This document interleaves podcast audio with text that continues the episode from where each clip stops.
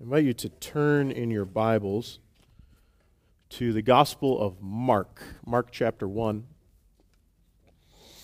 So we're continuing our series in that Jesus Storybook Bible. Um, the, the, the subtitle of the Jesus Storybook Bible is Every Story Whispers His Name, and the name they're talking about is Jesus' name.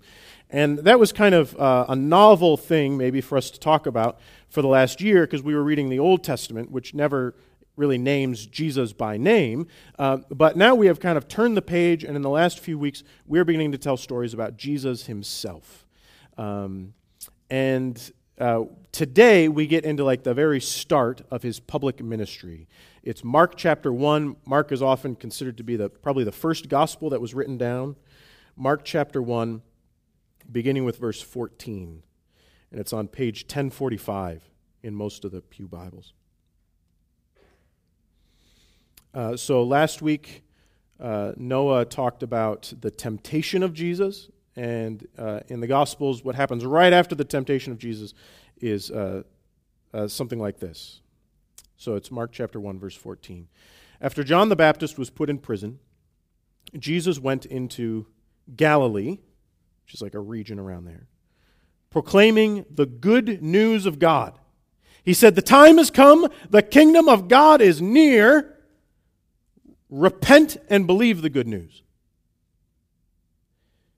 As Jesus walked beside the Sea of Galilee, he saw Simon and his brother Andrew casting a net into the lake, for they were fishermen.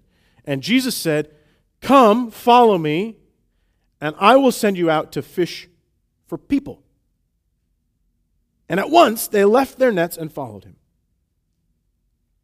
When he had gone a little farther, he saw James son of Zebedee, and his brother John in a boat, preparing their nets. And without delay, he called them, and they left their father, Zebedee, in the boat with the hired men and followed him. This is the word of the Lord. All right, in 490 BC, the Persian Empire invaded Greece.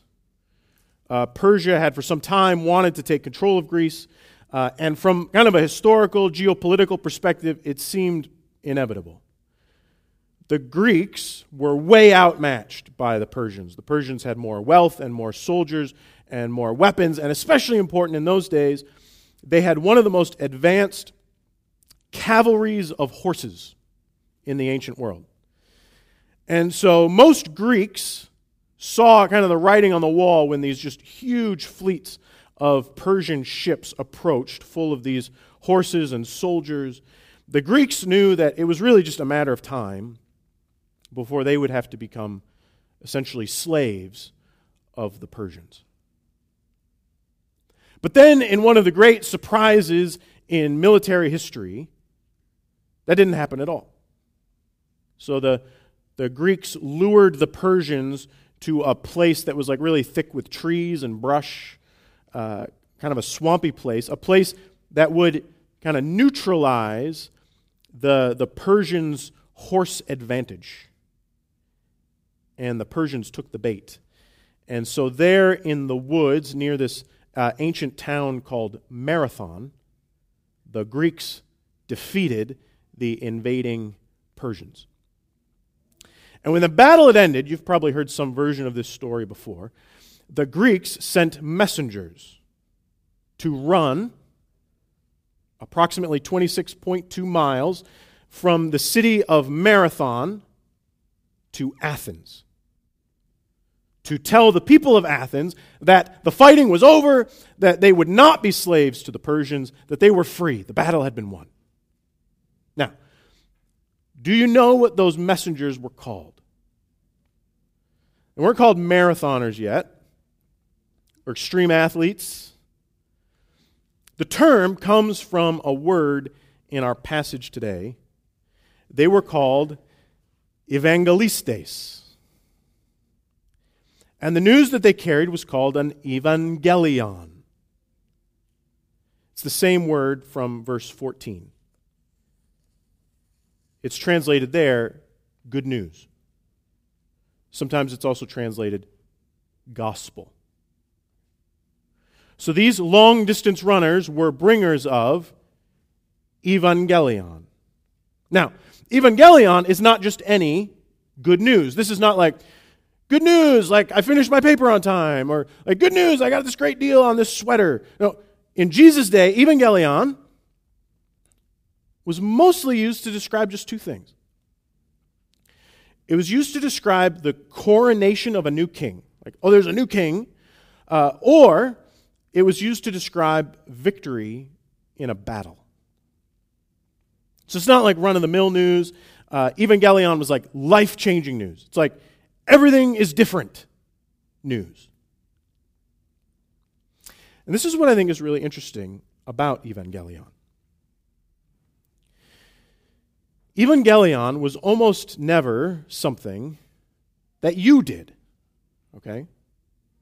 It was something that was done for you. Like the battle has been won for you. That's the definition of gospel. Uh, Tim Keller's this pastor in New York City. He wrote a book about the Gospel of Mark, which we looked at maybe five or six years ago as a church. Uh, and in that book, he points out that most religious systems, and even most like secular worldviews, don't really offer evangelion. I think he's right. I think most religions, even most secular worldviews, don't typically tell you, like, this is this amazing thing that has just happened. It changes you, it changes your life. They, they don't tell you, like, the victory has been won, like, you're free now. No. Most religions, most even secular worldviews, tell you not what has been done for you. Mostly they tell you what you must now do. Okay? So you got to say these prayers, or you've got to give this money, or you've got to support this kind of cause, or you've got to support these kinds of candidates. Like most religions offer things that you must do. But the heart of the Christian faith, the very first thing out of Jesus' mouth in the whole Gospel of Mark, is an evangelion. It's gospel. Like, good news, the time has come. Like, good news, the kingdom of God is near. Jesus says there is a new king and a new kingdom in this world, and it is different from the dead end kings and the dead end kingdoms that you're accustomed to. This, this is the kingdom of God, and it is right next to you. It is so close. And you did nothing to make it happen. It's evangelion. As a preacher, I try to kind of beat this drum loudly in our worship together. It's, it's not up to us. It's, it is first what God has done for us. That's the gospel. Sometimes we say uh, it's not good advice, it's good news. And yet, in our passage today, almost immediately, there is this wrinkle, okay? So Jesus says, Good news, the kingdom of God is near. But then he says, Repent. Repent and believe the good news. You say, well, wait a minute, wait a minute. Repent? It sounds like advice. It sounds like something I have to do. I have to repent. So, what is it? Am I saved by grace alone? Has the victory been totally won? Is Christ king already? Or do I need to do something? Do I need to repent? And one way that I have suggested to us that we think about this in the past is I asked you to imagine that we're going on vacation, okay? We're driving out west, Arizona. Okay? And you're heading for the Grand Canyon. It Sounds nice, doesn't it?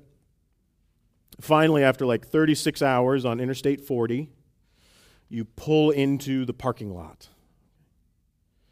And you step out of the car and you look out, and it just takes your breath away. And, and you say to the person next to you, say, Whoa, you were right. It's amazing. It's incredible. I've never seen anything like it. Wow, it's so beautiful. And then the person standing next to you turns to you and kind of gives you a funny look. And he says, uh, Dave, the canyon's this way. And you turn. Oh. Oh. So here's all the things that Jesus has done for us. Uh, he came to this earth. He lived here. He taught here. He healed here. He, he flipped the expectations of this world completely upside down. He died on the cross. He rose from the dead. He gives us His Spirit. He gives us His Word. He gives us hope and faith and love. He gives us this church, even, to support us and encourage us in faith. You might say that he, He's driven us all the way across the country. He, he paid for the hotels and the dinner and the gas. He brought you right up to the lip of the canyon, okay? Right up to the lip of like the most beautiful thing you have ever seen in your entire life. And all you need to do is turn around. That's what repent means. Uh, it means turn around. God's kingdom is near. That's what Jesus says. It's near. You know what that means? Kingdom of God. I know it's kind of a, a strange expression, but basically what it means is God is working, okay? He, he's up to something. It means the canyon of amazing things God is doing. It's right next to you. There is, there is this life of like breathtaking beauty right beside you. It is near. God is working. But if you never turn around, you won't see it. Now, maybe say, Pastor, that's ridiculous. Right? Who, who goes to the Grand Canyon and doesn't know to look at the big hole in the ground, right? Well, it turns out that turning around is maybe a little harder than you might expect. In our story today, we get two pictures of people finding out that the kingdom of God is near and turning around. So the first is these brothers, Simon and Andrew. This is verse 16. Jesus comes up to them. He says, Follow me. And what happens next is so quick you might miss it. But it says, Jesus says, Follow me. And then they get up and follow him and they leave their nets. Boom, boom, boom. And I just want you to think about that for a minute because fishing, it's no doubt it's like their family business. Right? So probably, uh, probably been their family business for hundreds of years, I would guess. It's all they've probably ever done every day of their lives. It's all they know. It's all their dad knew. It's all his dad knew. It's all his dad knew. Jesus comes up. He says, Follow me. And then they leave their nets and just walk away. Whoa, it's a big deal. And I think what's so interesting about this scene is that normally when we think about repenting, we think about like leaving or turning.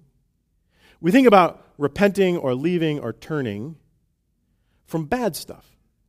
Okay? Like you've got to repent from your selfishness, right? You could imagine somebody saying that. Or, or you've got to repent from your anger. Or you've got to repent from your racism. And so we, we like, we confess the bad thing, right? And then we resolve to change, to turn around. Maybe we ask God for help to turn away from the bad thing, to, to turn away from sin. And, and the idea, I think, there is that our sins, these bad things in our lives, whether it's the, the racism or the selfishness or the anger, like these things block our view. Like when you sin and then you just keep on sinning, it makes it harder to see what God is doing. It makes it harder to see, if you will, the canyon. So you got to turn around. You've got to leave that stuff. You've got to lay it before Jesus. You got to say, Forgive me, help me change. So when we think about repentance, I think that's typically what we think of, right? To see God's kingdom, you've got to give up the bad stuff. And I think that's certainly true. But here's the thing about Simon and Andrew the Bible never tells us that Simon and Andrew gave up their sin. The Bible only tells us that Simon and Andrew gave up fishing.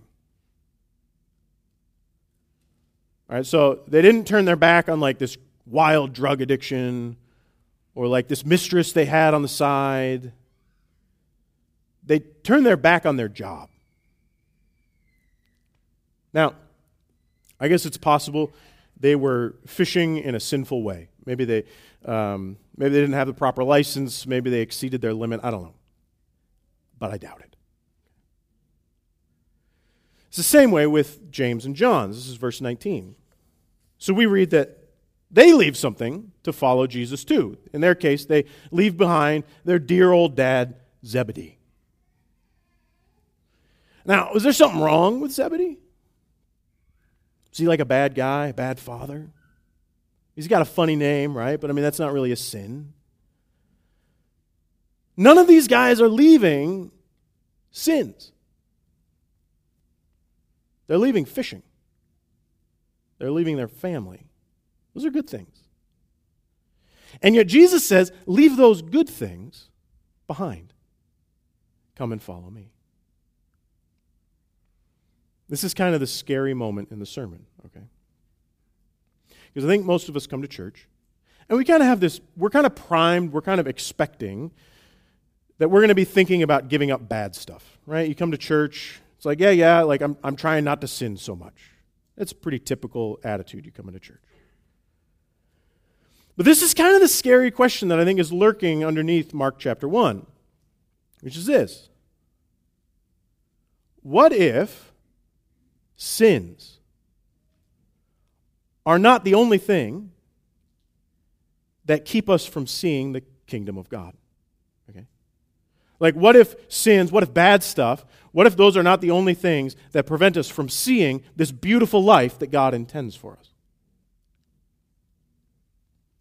Maybe we can think about it this way.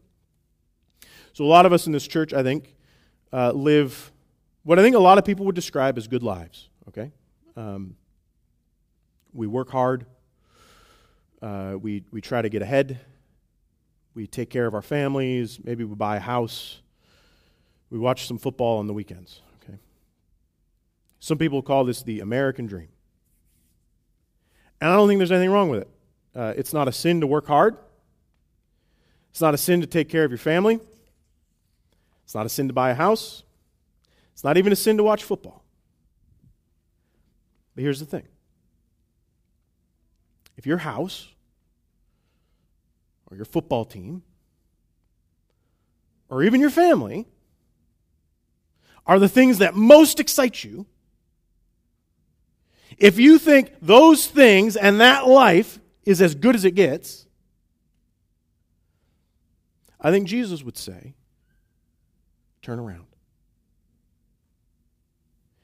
You're like the guy at the Grand Canyon who can't stop talking about the beautiful visitor center bathroom.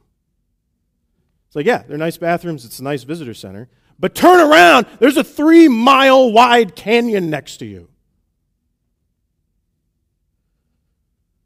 To really appreciate what God is doing, you have to turn around. And, and I think that that absolutely always takes faith.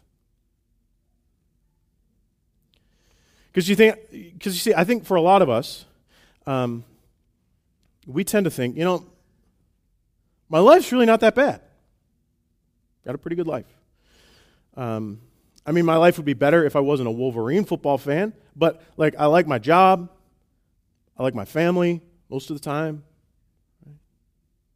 Like, what does it even mean to leave those things? Like, literally leave my family? Like, I doubt that's what it means. You know, there are some people in our church who, who have left almost everything and almost everyone that they love uh, to follow God's call. I think about Jenna with Peace Corps a few years ago, or Micah, right? We've talked about him a few de- times today, going down to Costa Rica, or uh, Liz or Leah with MCC going to Bolivia or Jordan. So these are people who like felt God's call to move like to the other side of the world, like serve like these needy communities very far away from here. And those moves, like if you talk with those people about those moves, like those were a big deal. Like it involved a lot of risk. Uh, it was a little scary. But it's also true that like none of those people like left behind like a husband or their kids. They didn't even really leave jobs. I mean, they, they more or less kind of switched jobs, is what happened. So, what does this mean for us? Like, what does it mean to repent from your family or to repent from your job? Well, let me take a stab at it, if you'll let me. And this is just kind of a personal reflection. All right, so we'll start with work. So I know personally how easy it is for me to like draw a huge amount of my identity and like my sense of self-worth from my work. Like feeling like I'm competent at my job, I'm good at my job. Like I'll even like I'll like put in like an extra evening or an early morning, like I'll do this extra project or uh, write this report. And a lot of times, like the expectations, those deadlines, they're really just my own. Like nobody else really has asked me to do those or do them by this time. But see, I want to like impress people. Like I want people to think not just like uh, Sean's our pastor, but man, he's a good pastor, isn't he? Like, oh, Sean, you know, he's good at his job. I'm sure that I am not the only person in this church who has those feelings about their work. Now, there's no sin in having a job. It's good. Have a job. But what if it's like that? Like, what if you find your value as a human being primarily through that work? What if it's that work that tells you that you are a worthwhile person? Like, I matter because I'm good at my job, or I matter because I get good grades at school.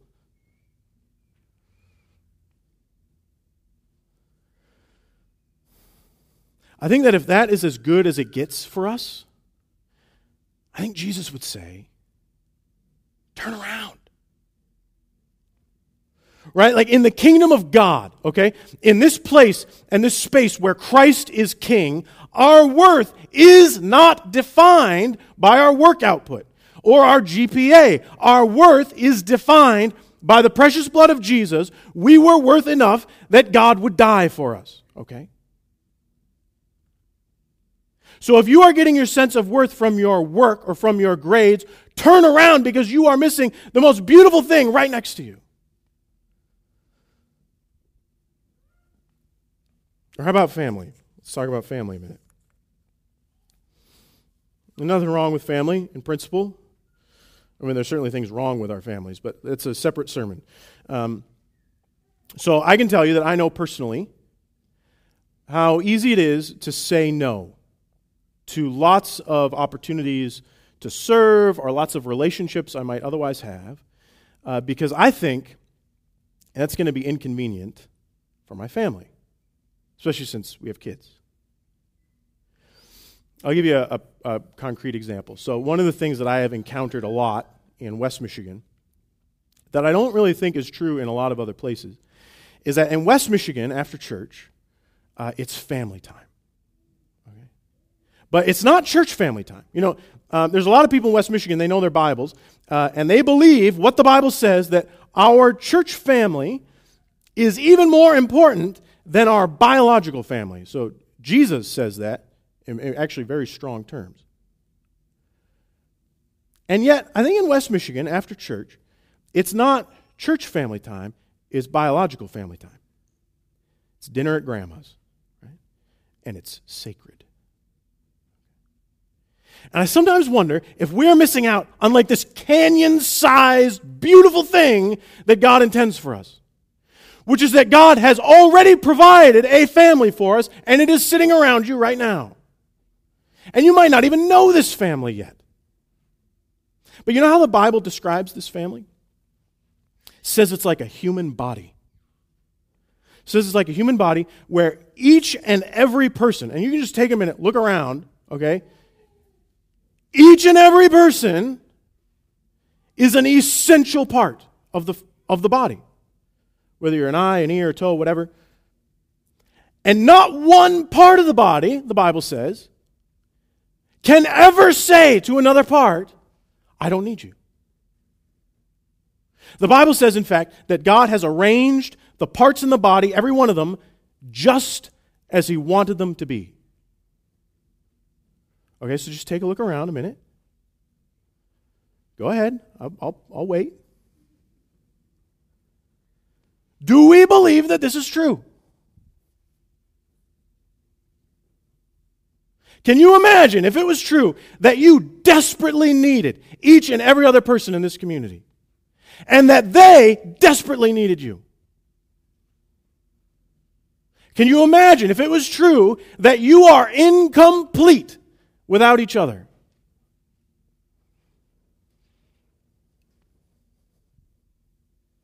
Now, if that were true,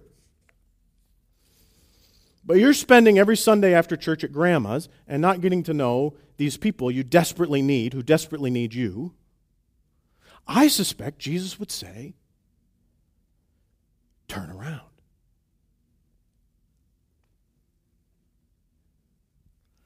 So I think the trouble is, we want faith in moderation. Uh, we don't want to do so little in our faith that someone might call us a hypocrite, uh, but we also don't want to be like nuts about it. We want to be moderate. But I have to ask you, and I'm asking myself here too is there anything in our passage today that suggests that what Jesus is really looking for is some good and moderate disciples. Follow me, he says, and they left their job. Follow me, he says, and they left their family. Now, I know that I would prefer moderation. Just saying. I'm like I'm sure I'm like all of you. Right? I would like just like the right amount of religion to like just kind of fit into my life as my life is. I mean, into my plans, and I've got my own goals and routines and stuff. I want it to fit. You might say, I just want balance. You know that line I mentioned earlier about Jesus and family? I said he says it in strong terms. This is what he says. This is from Luke. He says, If anyone, this is Jesus, if anyone comes to me and doesn't hate, doesn't hate his father and mother, wife and children, brothers and sisters, even his own life, he cannot be my disciple. Okay? Hate your family. Not very moderate. Now, I'm sure, I'm sure that Jesus doesn't want us to hate people. I should say that. I'm sure that he's trying to make a point here. But I think Jesus has to say provocative things like that because he knows how hard it is to get us to turn around. He knows how attached we are to what we just already have in front of us. Right? Like when the view you've already got is pretty good, like why turn? Why take the risk, for instance, to, to cut back at work and, and possibly disappoint your boss, maybe even lose your job? Why take the risk of incurring Aunt Millie's wrath for skipping grandma's once a month? Like, why take that chance when the view you've got seems perfectly adequate. Right? So you can have your job and your career and your plans and your family and your house. You can have like just exactly the right amount of Jesus, not too much, not too little. And maybe the view is like not amazing. It's not terrible. But this morning, I think we have to ask ourselves what if Okay? What if the life of following Jesus, like really following Jesus, even recklessly, completely, even strangely, like what if it really is that much better? Like that much deeper, that much richer? What if we think we've got as good a view as it gets? but we haven't even left the visitor center yet. Jesus says, The kingdom of God is near. Turn around and follow. All right, let's pray together. Lord, we pray that you would uh, instruct us, uh, teach us, convict us. We're slow learners, all of us. Um, and what exactly this means. Are there, are there things that we're holding on to? Maybe, I mean, certainly bad things, okay, like we get that. We, we could definitely use conviction there. Um, but are there even good things? Um, things that no one's maybe ever going to say is sinful, that they'd say, oh, sure, sure, yeah, that's a fine excuse. But maybe we sense you calling us to do something radical in that department and take maybe a really big risk. Um, if that is what you want us to do, make it really clear. Uh, give us other voices around us to, to encourage us in that so we're not like alone in that discernment. And Lord, I pray that you would make us into this body that you really intend us to be. We pray it all in Jesus' name alone. Amen. All right, I invite you to rise in body or in spirit, and we're going to sing in response.